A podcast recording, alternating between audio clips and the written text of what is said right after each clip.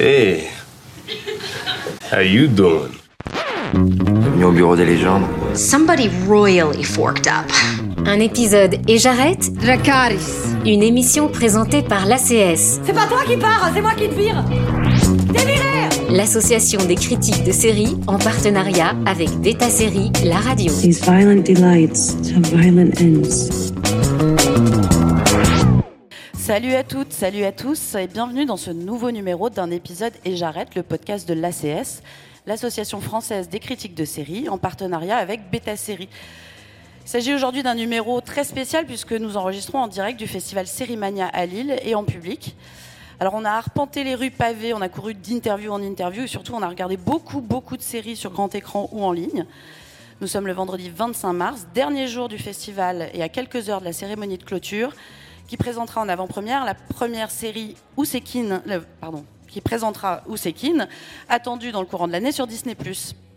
Je suis Delphine Rivet, journaliste série pour Combini et présidente de l'ACS.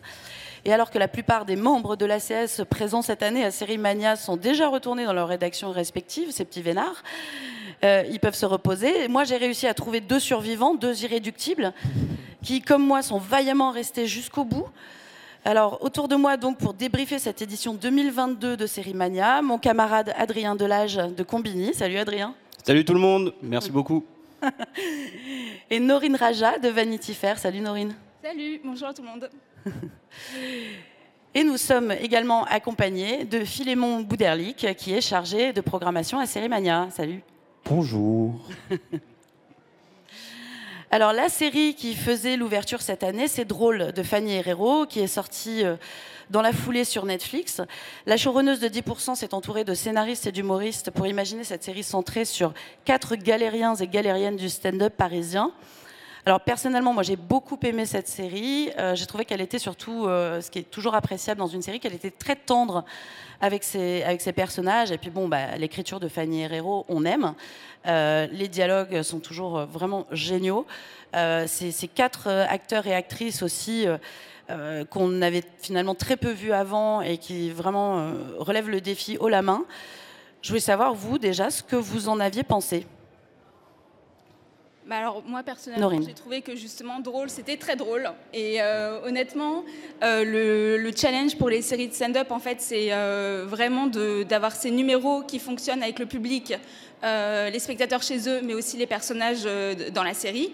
Et là, la patte avec les humoristes, les, les stand-uppers qui ont participé à, à la série, on la ressent. Et surtout la préparation, c'est-à-dire que les acteurs, on voit qu'ils ont été coachés en amont.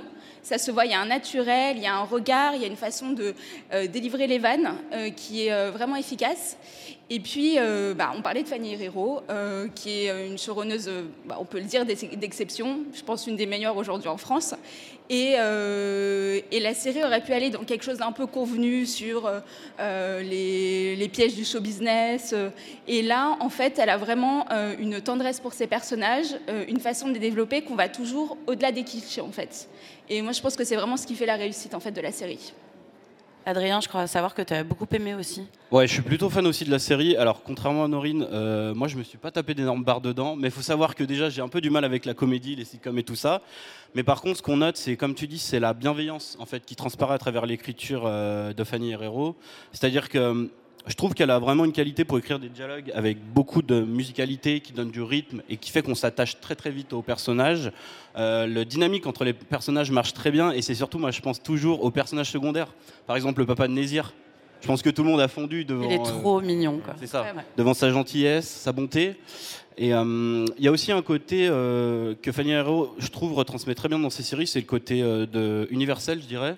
C'est-à-dire que par exemple, je ne sais pas si vous vous rappelez, mais à un moment, dans une scène, euh, où par- enfin, tout le monde peut s'apparenter à ça. C'est-à-dire que en soirée, par exemple, quand on est journaliste de série, souvent on va nous demander hey, dis donc, c'est quoi la série du moment et tout ça? Et ce qui est marrant, c'est qu'avec eux, le stand-upper leur dit mais attends, mais tu fais du stand-up Mais alors t'es forcément drôle. Et en fait, non, pas forcément. Et c'est ça la force de Fanny, c'est de transmettre ses émotions avec une facilité assez déconcertante. Parce que c'est pas uniquement une, une, comédie en fait. C'est aussi euh, une histoire sociale. C'est aussi euh, voilà, ça donne l'épaisseur aux personnages. Ça vient raconter les histoires personnelles de chaque stand-upper, ce qu'ils peuvent développer dans leur sketch. Au final, ça n'est qu'une surface et on, on, en, apprend plus. On en apprend vraiment le, le détail, les angoisses, les émotions de, de, des gens qui, qui sont drôles en public, mais qui ont des vies qui sont toutes aussi compliquées que les nôtres, et, mais qui, la façon dont, la série montre ça, c'est qu'ils arrivent à, en jouer, à en rire et à l'écrire pour l'extrapoler dans, leur, dans leur sketch. Et moi, je trouve que c'est un, un, tour de force assez bien réussi dans la série, justement. Et la série évoque aussi des questions qu'on se pose jamais. Par exemple, qu'est-ce que c'est d'être un système de peur et de raconter sa vie privée? Quels sont les impacts sur euh, ses proches, sa famille? Euh, Et il y a aussi, je trouve, euh, quelque chose de très bien trouvé dans ce côté très politique. C'est-à-dire que quand on raconte son vécu, comment est-ce que ça peut être reçu? Qu'est-ce qu'on peut raconter? Est-ce qu'on peut rire de tout? Et je trouve qu'elle a réussi effectivement à dépasser un peu le sujet juste du stand-up. quoi. Mmh. Oui, puis il y a cette histoire effectivement avec le, personnage d'Aïssatou, euh, de la célébrité qui arrive très très vite, où elle est reconnue dans la rue, elle est à la fois flattée et en même temps son, mec est super gêné parce que pour des raisons évidentes puisqu'elle dévoile euh, quand même pas mal de sa vie très très privée euh, dans ses sketchs. Philémon, je voulais, je voulais te demander quand même aussi si tu peux tirer un premier bilan de, de cette édition, est-ce que tu as déjà une idée de, des chiffres de fréquentation Alors, le festival officiellement n'est toujours pas fini. c'est vrai. Mais donc du coup, on attend les chiffres euh, finaux. Cependant, je peux dire que c'est une édition qui est très très réussie. Et euh, on, a été dépassé dans nos attentes, vraiment, euh, en, termes de fréquentation. On n'a jamais eu des salles aussi pleines à Cérimania, et donc on est très très heureux. Que ce soit ici à Lille ou, ou en région, ou alors même ici au Village Festival, euh, voilà, on est très très content et le public a vraiment été au rendez-vous, que ce soit les particuliers, les publics scolaires, les, publics empêchés entre guillemets, auprès duquel on a vraiment fait un travail de, démarchage assez euh, assez conséquent. On a accueilli énormément de groupes. Il y a des ateliers d'éducation à l'image aussi qui ont été pleins à craquer euh, et, surtout le nombre de professionnels aussi. Ça, ça on peut déjà en parler. On a eu plus de 3000 accrédités au forum professionnel, là où on en attendait 2500. Donc voilà, c'est vraiment une très très grande réussite cette année. Je suis voilà, hyper content de, cette édition. Et puis euh, au forum, c'est là aussi que se jouent euh, bah, déjà les, futurs achats euh, séries de demain. Et puis il y a aussi des auteurs et des autrices qui viennent pitcher leurs séries. Enfin, c'est un peu le, côté mécénat aussi de, de, de Série Mania qui ressort. Exactement, on n'est pas un marché du film classique en fait. C'est avant tout un endroit où les professionnels viennent parler des projets qui sont à venir et pas uniquement ceux qui sont finalisés et qu'ils aimeraient vendre à, des chaînes de télé à l'international ou même euh, ici en France pour, les internationaux qui viendraient. Non, ils viennent débattre, créer et, phosphorer ensemble pour euh, faire émerger des, idées nouvelles de séries pour, euh, pour les années à venir.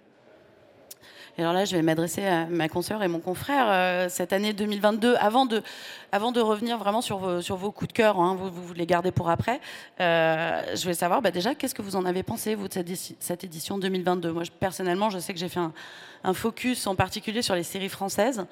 J'en ai vu pas mal qui sont très chouettes, qu'ils soient compétition ou, pas compétition. Qu'est-ce que vous, déjà, est-ce que vous pouvez tirer, vous, votre bilan euh, Norine? Moi, c'est vraiment la qualité effectivement de la programmation française. Euh, c'est-à-dire qu'on a beaucoup de séries déjà qui regardent la société française et ça c'est très rare. Euh, et puis, euh, je, je, trouve qu'on arrive quand même à trouver un équilibre entre le drame et la comédie. C'est-à-dire qu'il y a plusieurs prismes pour aborder ces sujets-là. Et moi, c'est vraiment ce qui m'a le, plus marqué, c'est-à-dire qu'on voit euh, en quelques années l'évolution de la production française et c'est hyper réjouissant. On se dit, il y a tellement de choses intéressantes qui se passent aujourd'hui, de gens de talent, d'histoires à raconter qui sont racontées et qui auraient dû l'être peut-être depuis longtemps. Et, euh, ça, bravo. Et puis des séries françaises qui s'attaquent à, plusieurs genres, ce qui est un truc qui est, quand même assez récent. On était euh, quand même vachement confiné, euh, pardon, ce mot, j'arrive plus maintenant, mais mais en tout cas, oui, on se, on se restreignait à ce niveau-là et pendant longtemps, la production française, il y a évidemment des exceptions, mais on était quand même beaucoup dans le polar, euh, dans les choses un peu comme ça. Et là, on a vraiment, on a vraiment plein, plein de choses. On a plein de belles couleurs aussi différentes de, de, mise en scène, d'acteurs et d'actrices de jeunes talents. Euh, enfin, c'est et puis des scénaristes qui émergent. Maintenant, bon, Fanny Herrero, on la présente plus, mais il y en a, il y en a plein d'autres aussi qui émergent et qui font des choses euh, magnifiques. Adrien, ton, bilan à toi Moi, ce qui me plaît toujours à Cérémania, c'est vraiment le plaisir de la découverte. C'est-à-dire qu'évidemment, il y a des séries françaises, mais il y a aussi beaucoup de séries étrangères.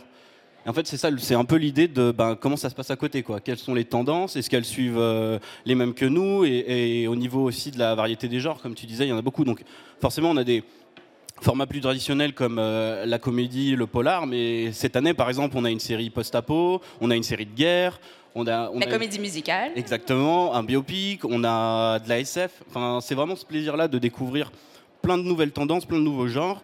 Et euh, il y a aussi euh, cette idée que faut pas oublier que, en fait, plus qu'on le croit des fois, les séries étrangères nous influencent. Je pense notamment beaucoup aux séries euh, israéliennes. Et notamment, par exemple, il y en a une très populaire qui a été diffusée récemment, c'est Euphoria. Et des fois, les gens sont peut-être pas au courant, mais Euphoria, à la base, c'est adapté d'une mini-série israélienne. C'est vrai. C'est vrai. Et idem pour euh, En Thérapie aussi, qu'on a pu voir projeté à Lille, euh, qui était euh, Betty Pool, euh, Ouais. qui était une série euh, d'Agaï Lévy. euh. Qui était présent d'ailleurs. Surprise. c'est vrai. Euh, Philémon, je voulais savoir quel a été euh, le plus gros challenge euh, au niveau de la programmation euh, cette année? Je pense qu'on a vraiment manqué de temps. On a tous mis nos vies de côté euh, pendant les Ça. période de visionnage. Oui, puisqu'il faut rappeler, euh, juste pardon, que euh, le- le- la dernière édition de Cérémania, euh, a eu du lieu au mois d'août, ouais. fin août, Voilà. début septembre. Août, ça s'est chevauché entre les deux mois. Ouais. Donc en fait, on a repris la programmation du festival de mars tout de suite après le, festival, à peine remis. Deux, deux petites semaines de vacances et, et on était reparti. Et donc on, on a vu moins de séries cette année que l'année dernière, mais en même temps, on a eu aussi beaucoup moins de temps. C'est-à-dire que comme le festival avait été décalé deux fois en 2021, en- entre voilà, on devait venir en mars 2021, on a eu lieu en, août. euh, on a eu beaucoup plus de temps et donc beaucoup plus de projets à évaluer. Donc on en avait regardé à l'époque 460. Cette année, ça n'est que 330, mais c'est 330 à regarder en 4 mois. Et donc ça a été hyper intense. euh, voilà, des, soirées, des journées entières de- de- devant nos écrans et à, à devoir euh, cultiver son goût pour la série, puisqu'on peut évidemment s'en lasser à force d'en voir énormément comme ça. Mais euh, ça fait aussi émerger les choses qu'on a choisies dans notre programmation, c'est-à-dire que quand il y a de réels coups de cœur, on le sait tout de suite. Quoi. Et donc, euh, donc voilà, c'est comme ça qu'on qu'on a réussi à composer notre, notre programmation. Est-ce que tu as le droit de nous donner tes coups de cœur? On en parlera après, les coups de cœur, tu voir. On fera un tour de table sur euh, les, Yes. les coups de cœur de cette édition. J'imagine que tu en as pas mal. Tu as vu beaucoup, beaucoup de séries. Tu en as probablement vu beaucoup plus que nous, d'ailleurs. J'ai vu, euh, allez, deux bons tiers, parce que voilà, de, moi, de toute la. de, de toute la programmation. Ouais. Euh, on essaie de tout regarder, évidemment. Parfois, c'est difficile, notamment parce que, en- au-delà des missions de programmation, j'ai aussi des missions de programmation ici du Village Festival, où je programme les expositions aussi. Et donc, euh, ça, ça prend énormément de, de temps et d'énergie. Et donc, euh, je, ouais, j'ai pas tout regardé. Je sais que c'est un peu inadmissible de la part d'un programmateur de festival. Oups, pardon, maman. tu es déçu. Non, mais voilà. Du coup, ouais, ouais, j'ai, j'ai eu quand même pas mal de, de très très gros coups de cœur. Euh, Ok, cette- cette Bah, on va revenir dessus après. Euh, outre euh, justement cette, cette programmation qui était, qui était en, en série, qui était très très riche, ce qui distingue aussi cette année, c'est bah, on est dans un, dans un contexte politique qui, qui est très angoissant et voilà, qui est ce qu'il est. avec, avec la guerre en Ukraine. Et justement, parmi les, les invités d'honneur de, de cette année, on a eu donc la, la- la- la présence de la productrice, productrice pardon, ukrainienne Julia Sienkiewicz, euh, qui était également donc présidente du, du jury compétition internationale. Euh, c'est un symbole qui est évidemment très fort. Euh, Philémon, j'imagine que euh, ça s'est décidé aussi un peu à la dernière minute. Et est-ce que ça a été simple de la, de la convaincre de quitter son pays en ce moment pour venir dans un festival comme ça? Elle a accepté immédiatement parce que hum, porter cette parole-là à un événement comme Cérémania qui est reconnu à l'international, c'est aussi porter la parole des Ukrainiens qui restent euh, dans le pays. Et elle a, fait, elle a pris la décision de retourner en Ukraine immédiatement après le, festival pour continuer à soutenir sa famille et ses, proches. Et, surtout le peuple ukrainien en général. Et, voilà, elle, vient ici pas uniquement en, en tant que présidente du jury, mais en tant que relais de, de- de la cause des- du peuple ukrainien euh, oppressé et attaqué. Donc euh, voilà. Et nous, euh, on a en fait, on, on avait déjà un président du jury qui a accepté d'être vice-président du coup. Euh, Et voilà, ça s'est fait, ça s'est fait comme ça. Et, et voilà, c'est c'est un- une démarche forte de la part de Laurence Herzberg, notre directrice, et, et de la part du festival, que de s'engager auprès, de, auprès de, du, du peuple ukrainien en ce moment. Ouais. Et sa, sa venue, euh, pardon, les allergies. Sa, sa- sa venue s'est décidée euh, combien de temps avant le, le début du festival? Euh, à- je ne connais pas le- la timeline précise, mais euh, environ deux- bah, trois semaines avant. Oui, ouais. c'est ça, c'était vraiment last minute. C'est ça. Mm. Et donc, euh, évidemment, ça a été un challenge pour, euh, pour Yulia Sienkiewicz de, de venir jusqu'à nous. Euh, elle a dû faire un long voyage en voiture pour rejoindre la frontière, puisqu'il n'y a plus d'avions qui partent d'Ukraine, il n'y a plus de train non plus. Donc, il a fallu qu'elle revienne, qu'elle qu'elle arrive à la frontière avec, avec une voiture. Elle était accompagnée de sa famille, euh, qu'elle a, a laissée à la frontière, justement, en, en Ukraine. Et, et elle a pu passer en Pologne et ensuite nous rejoindre. Et c'est comme ça qu'elle est, arrivée euh, ici à Lille. Donc voilà, ça, ça prouve que euh, personne n'est privilégié en fait dans ce, dans ce contexte et, et tous les Ukrainiens sont- font face à la même menace et au, au même destin. Quoi. Adrien, d'ailleurs, je crois que tu, enfin, tu as pu la rencontrer. Euh, Je crois savoir qu'elle a principalement travaillé sur, sur des films. Mais euh, est-ce qu'elle t'a parlé un petit peu de la, la production sérielle ukrainienne? Ouais, donc effectivement, j'ai eu le plaisir de la rencontrer au début de la semaine, ce qui était euh, honnêtement assez émouvant. On sentait que que c'était pas facile pour elle d'être là, mais qu'elle était très heureuse de pouvoir parler euh, de la culture ukrainienne. Et donc, euh, elle m'a expliqué qu'elle était effectivement à la base très impliquée dans l'industrie ciné de l'Ukraine, notamment à travers le festival d'Odessa, pour lequel elle a travaillé pendant dix ans. Et hum, comme je me suis dit qu'il y avait sûrement pas mal de gens qui lui avaient déjà parlé de la guerre, j'avais un- plutôt envie de, l'interroger sur, par exemple, le rapport de la jeunesse avec la culture, notamment la culture euh, des séries. Euh, euh, Julia Sienkiewicz, notamment, elle a créé l'Ukrainian Film Academy, qui est la première école de cinéma en Ukraine. Euh, elle m'a aussi euh, confié que les jeunes Ukrainiens quittaient la télévision pour se diriger davantage vers les plateformes, comme nous. Euh, ils ont aussi également une plateforme euh, qui, hum, qui propage les, hum, les, les- les productions locales, un peu comme nous, on peut avoir Salto par exemple en France. Euh, et, enfin, je lui ai demandé est-ce que en Ukraine il y a un genre qu'il préfère? Parce que par exemple, on sait qu'il y a le nordique noir dans les pays scandinaves. En France, on aime beaucoup les polars. Et eux, ils sont fans des sitcoms en fait. Donc, ils adorent Friends et les Simpsons comme nous. Et c'est aussi pourquoi on comprend mieux que la série Le Serviteur du Peuple, avec donc le président euh, Zelensky, a autant euh, marché là-bas. Et euh, enfin, elle m'a, confié aussi qu'elle préparait donc un biopic. Alors qu'au début, elle pensait faire un film, mais elle m'a dit ah, Je pense que cette fois, je vais le transformer en mini-série. Et donc, ça sera un biopic sur la poétesse et écrivaine. Je vais essayer de ne pas accrocher son nom, Lesia Ukrainka, et qui sera bientôt probablement une mini-série ukrainienne. Qui sera peut-être sélectionnée euh, l'année prochaine à Cérémania, on sait pas. J'espère qu'on pourra la voir en tout cas. Alors l'autre l'autre gros événement euh, parmi d'autres de cette édition 2022 de Cérémania, c'était évidemment We Own This City, euh, la nouvelle série ou plutôt mini-série de David Simon qui arrive le 26 avril prochain sur OCS. Norine, je crois que tu, tu as vu la série. Est-ce que tu veux nous en dire quelques mots et nous dire ce que tu en as pensé? Parce que je crois que ton avis est plutôt à rebrousse-poil de l'avis général. Donc ça va être intéressant. Disons que mon avis est nuancé.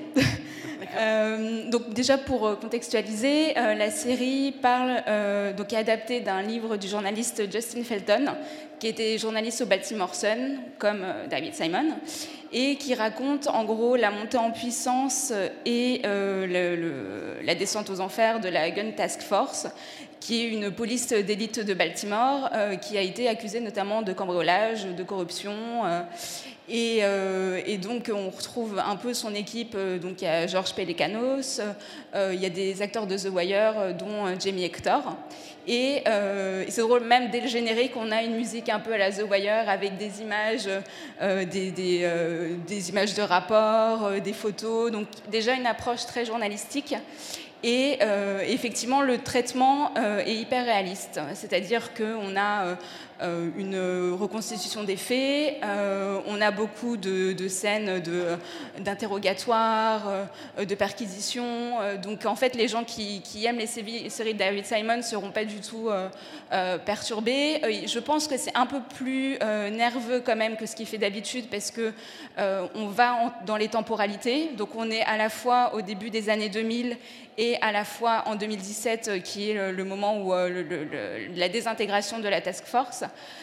Euh, et alors du coup, ça, ça peut être un peu perturbant, je trouve. C'est-à-dire que euh, les marqueurs temporels sont pas toujours très clairs. Donc euh, on se retrouve au début des années 2000, euh, qui est, où on raconte justement comment le, policier qui est au centre de, la série, Wayne Jenkins, commence un peu à, à être corrompu et à mal tourner. On a à la fois 2015, euh, qui est juste après la mort de Freddie Gray, qui est un homme noir qui a été tué à Baltimore et qui a été quand même un événement important, notamment dans l'histoire de Black Lives Matter. Et 2017, euh, du coup, euh, où euh, voilà, tout le monde tombe. Donc je trouve que des fois, en tout cas sur ces deux épisodes, on passe un peu de l'un à l'autre et ça peut perturber. Je trouve peut-être qu'il y aurait une approche plus fluide et plus chronologique à voir. Après, il y a quand même des personnages qui émergent vraiment et le personnage de Wayne Jenkins qui est joué par John Bertal est quand même incroyable. C'est euh, c'est vraiment le méchant ultime. Là, pour le moment, il n'y a pas du tout de, je, trouve, de... euh, c'est- vraiment un antagoniste, quoi. Et, euh, puis le, personnage de l'avocate qui est joué par Winnie Mosaku, qu'on a vu notamment dans Loki, qui est incroyable et qui offre un contrepoint justement à un point de vue qui est beaucoup dans la police. Donc la- question aussi, c'est que dans The Wire, on avait une multiplicité des points de vue. Euh, on a une saison sur euh, effectivement euh, la, police, mais on a une saison à l'école, on a une saison sur les dogs. Donc on voyait les problèmes à Baltimore, mais dans différents points de vue. Là, on est vraiment du côté de la police. Du coup, le point de vue est peut-être un peu plus simpliste, un, peu, plus attendu, je dirais. Donc voilà. Après. c'est- toujours une histoire très intéressante. hein, Très bien. Et euh, Adrien, toi, je crois savoir que tu as vu euh, Le Monde de demain. Mhm. Est-ce que tu peux nous, nous en parler euh, un petit peu? Parce que c'est sur le milieu du rap. Vas-y. Alors, c'est un peu mon coup de cœur en vrai, mais j'y suis allé à reculons. J'y suis allé à reculons pourquoi? Parce que je pense que comme beaucoup d'autres personnes, on a vu le film suprême euh, d'Audrey Strugo qui est sorti quelques mois avant, on s'est dit, mais attends, mais pourquoi faire deux fois euh, la même, enfin pourquoi de- raconter deux fois la même histoire, une fois en film, une fois en série? Et en fait, c'est là où le format sériel, donc feuilletonnant, prend tout son sens. C'est-à-dire que, juste, c'est donc l'histoire de la genèse euh, du, du groupe, euh, enfin de NTM. en fait, oui, mais pas que. Ah ah. C'est le petit twist que j'ai bien apprécié et que j'ai été surpris de découvrir. Vas-y. En fait, euh, du coup, dans le film d'Audrey Strugo, on suit beaucoup plus euh, vraiment donc euh, qui sont Didier et Bruno qui vont devenir Cool Chain et Joey Star. Et du coup, dans la série, je dirais que ça correspond plus à une fresque, à une fresque sur comment le hip-hop est arrivé en France. Donc, on voit beaucoup plus. On entend parler de la Zulu Nation, par exemple. On entend parler de la danse, des Smurfs. On entend parler euh, des graphes aussi. Et en fait, le rap arrive très tard. Euh, C'est pour vous dire, pas trop de spoil, mais les deux premiers épisodes, il y a quasiment pas de rap en fait. Du coup, on revient vraiment à la genèse de comment le hip-hop est arrivé en France et a explosé d'un coup. Et euh, alors, les comédiens sont tous les deux aussi excellents. Peut-être ils sont un peu moins physiques que dans le film que je trouvais, mais parce que aussi le point de vue était complètement centré sur eux. Mais là, du coup, on a une beaucoup plus belle galerie de personnages divers et variés. On a une jeune graffeuse, euh, notamment.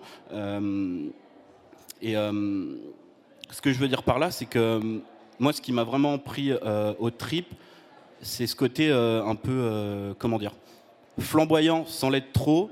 Parce que justement, ça m'a fait réfléchir, à, ça m'a fait penser à The Get Down, qui était une série qui revenait sur euh, l'explosion du hip-hop à New York dans les années 70, qui est diffusée sur Netflix.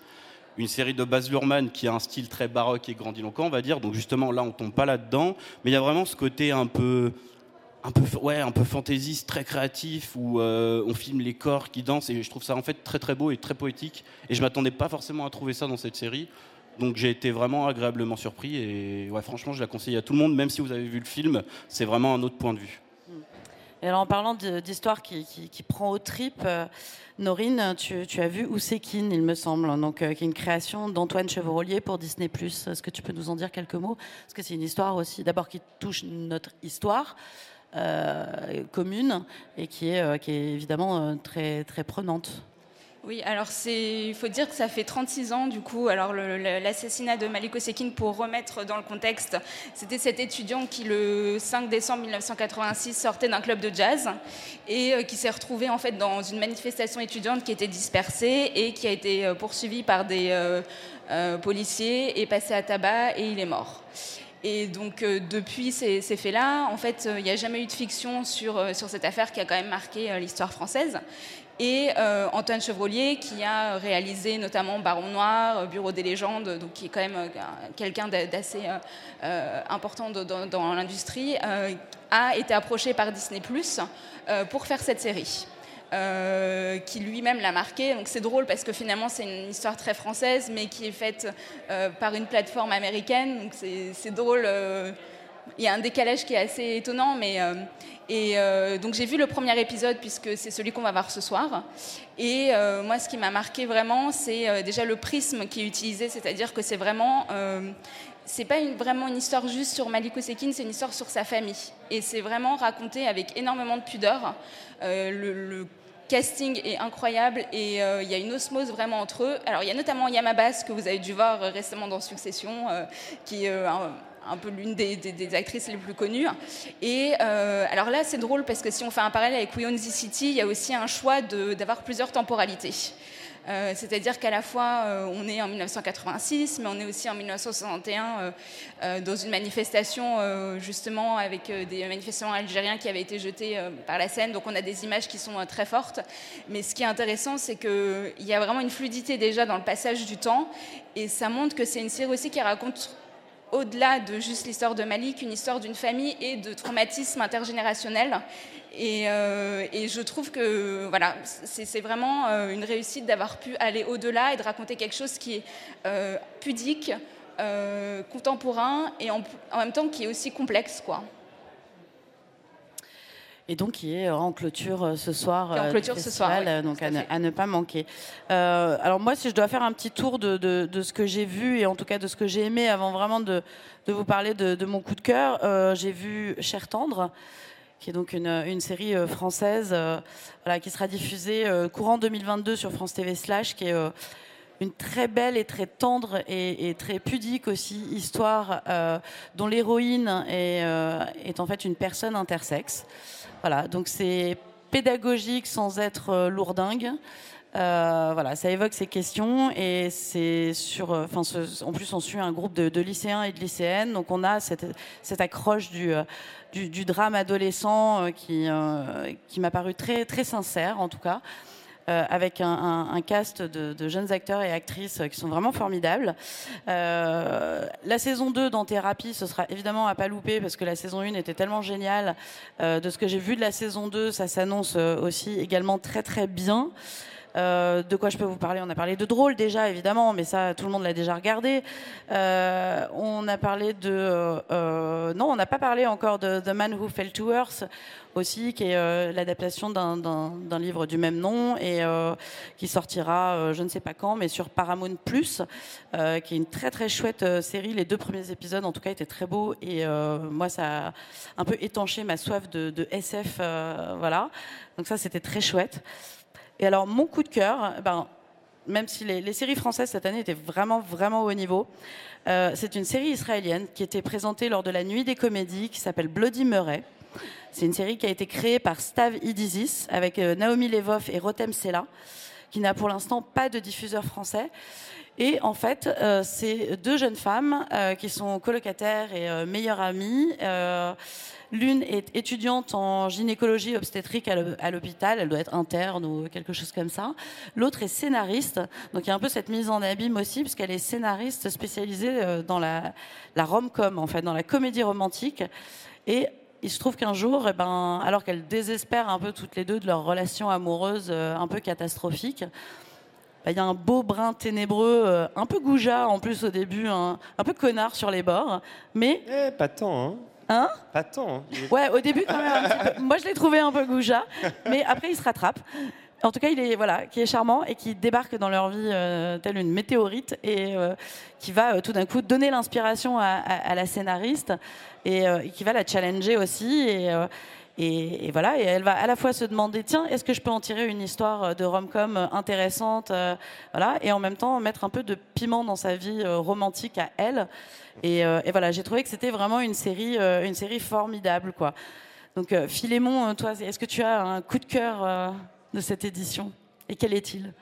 Ouais, j- j'ai plusieurs coups de cœur. Euh, je parlerai d'abord du Temps des framboises de, de Florence Lompré qui avait fait M'entends-tu aussi, qui a été acheté par Netflix et ensuite euh, coproduit par Netflix pour la saison 2.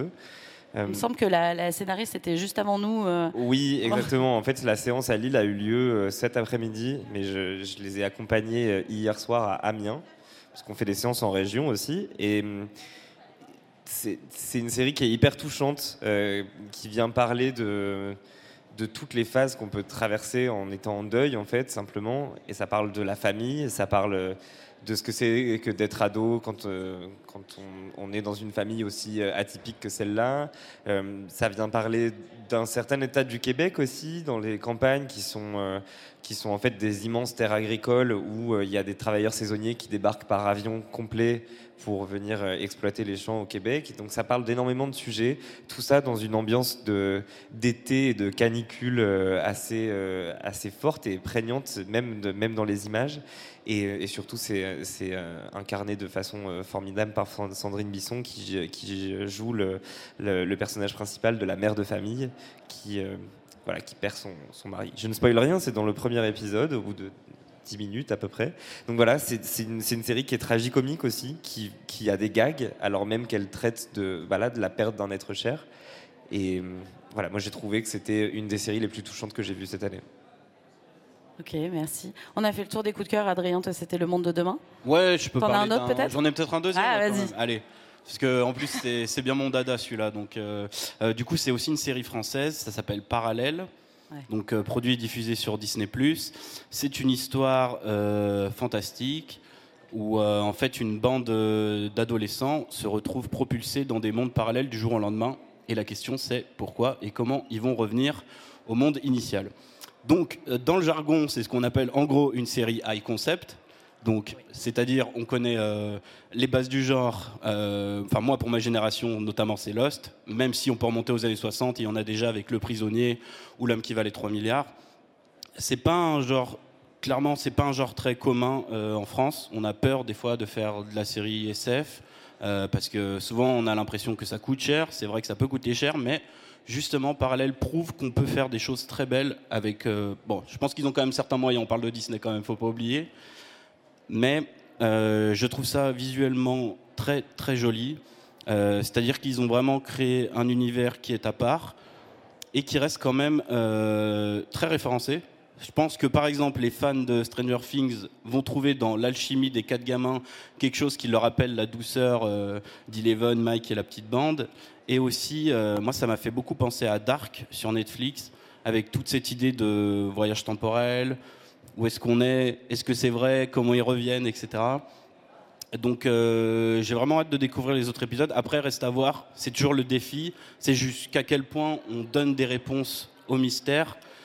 Et c'est souvent là où ça devient plus compliqué. Mais en, vraiment parallèle, euh, très très bon début. Ça, les réponses au mystère dont tu parles, c'est un peu la jurisprudence d'Emon Lindelof. Oui, Ils sont morts encore les doigts aujourd'hui, le pauvre. Et il en est, revenu de- d'ailleurs. Il en- Ouais, ouais, ouais, heureusement, heureusement. Euh, Norine, toi, tu voulais euh, ajouter un coup de cœur. Oui, je voulais juste dire deux, trois mots. J'ai pensé euh, quand on a parlé sur la saison 2 d'Anthérapie. Ouais. Parce que je pense qu'il faut vraiment regarder cette suite. Euh, euh, C'est vrai que la première saison est sortie dans ce moment de confinement et du coup, euh, je pense que c'était un moment propice pour passer du temps devant la télé et puis créer ce lien d'intimité avec les personnages. Mais donc le challenge était important parce que c'est quand même la série la plus regardée d'Arte. Donc euh, voilà, le niveau était très haut. Et, euh, et là, je trouve qu'ils ont encore une fois trouvé une espèce de continuité, c'est-à-dire que la série euh, évoque le Covid, donc en fait l'après-confinement, ça se dé- déroule après le premier confinement. Donc on a à la fois quelque chose qui est de l'ordre du miroir qu'on nous tend, Euh, et en même temps, on a ces arcs de personnages qui sont tous très variés. Euh, on a un patron au bord du burn-out, on a une femme qui s'interroge sur euh, la maternité, on a une jeune femme qui a aussi ses, ses préoccupations que je ne vais pas divulguer puisque je ne veux pas tout vous spoiler. mais, et puis derrière la caméra, Agnès Jaoui, Arnaud Desplechin, Emmanuel Finkel, Charles Gainsbourg joue un nouveau personnage. Donc en fait, vraiment, il y a un renouvellement et je trouve que c'est toujours aussi captivant. Merci. Euh, moi, je voulais euh, juste évoquer aussi, avant de, avant de terminer ce, numéro d'un épisode et j'arrête, euh, une, une, série aussi française que j'ai beaucoup aimée, qui s'appelle Toutou Youtou, qui est aussi fantaisiste que le, le, titre peut le laisser euh, deviner. Euh, alors, c'est évidemment une référence à euh, cette, cette, émission légendaire d'aérobic de Véronique et Davina. J'adore. Ces icônes queer absolues des années 80. C'était de, de mémoire de 1982 à 1986, genre sur Antenne 2. Donc voilà, ça, ça parlera pas du tout aux jeunes. mais c'est pas grave. Je pense que le, générique, au moins, ils le connaissent. Et donc, cette série Toutou Youtou, c'est une création de Géraldine de Margerie et Maxime Donzel, qui sont le duo à l'origine de, de Tu Total euh, sur Arte. Il y a également euh, David Coujard hein, qui l'a et ça a été coécrit avec Benjamin Adam. Euh, c'est une série OCS signature qui sera, je crois, le 8 septembre sur OCS, quelque chose comme ça. Et donc, c'est un espèce de pitch un peu improbable. Et moi, c'est ça qui m'a vraiment, qui a vraiment attiré mon attention dès le début. c'est une bande de, femmes, de housewives un peu désespérées, euh, du côté de Blagnac à Toulouse. Mais à la française, hein, vraiment, genre pour le coup. Oui, oui, alors vraiment à la française. Mais moi, ça m'amuse parce que vraiment, j'ai vu ce pitch comme euh, c'est The Americans pour le côté espionnage qui rencontre Desperate Housewife pour le côté euh, femme au foyer désespérée. Qui rencontre Véronique et Davina. Avec voilà, qui rencontre l'aérobic et qui va leur servir. Vraiment, l'aérobic va être un vecteur d'émancipation complètement improbable pour ces femmes qui, qui ont des vies complètement mornes. Euh, c'est à la touche française et j'irais même jusqu'à dire que c'est à la touche, c'est la touche OCS aussi. Je trouve que c'est ça qui fait aussi la force de ces séries-là, euh, qui sont des, comédies comme ça, euh, qui, sont voilà, qui, vraiment qui chérissent en plus leurs personnages. Ces personnages de femmes sont absolument incroyables. Et donc ces, ces, ces quatre, je crois, oui, quatre ou cinq, quatre femmes voient débarquer dans leur quartier une américaine très très belle, très voilà, parfaitement dans les canons de beauté et qui va euh, se lancer dans des cours, qui va donner des cours d'aérobic. Ces femmes vont découvrir les cours d'aérobic, sauf que en même temps, il y en a une d'elles qui soupçonne euh, l'américaine d'être aussi une espionne, puisque les maris ou, les, ou pères de ces femmes travaillent dans une base aéronautique euh, où ils travaillent pour Airbus. Hein?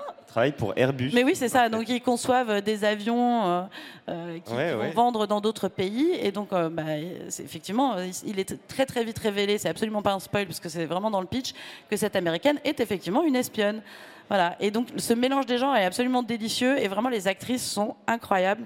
Donc je vous la recommande euh, bah, dès qu'elle dès qu'elle arrivera sur, sur OCS. C'est la fin de ce numéro d'un épisode et j'arrête qu'on a enregistré euh, en public euh, à, Lille euh, au Tripostal. Donc voilà, le podcast de l'ACS en partenariat avec Beta Série. Merci à Adrien Delage et Norine Raja voilà, pour votre participation. Merci également à Philémon Bouderlic qui nous a rejoint pour l'occasion. Merci au festival Sérimania évidemment d'avoir permis cet enregistrement en live.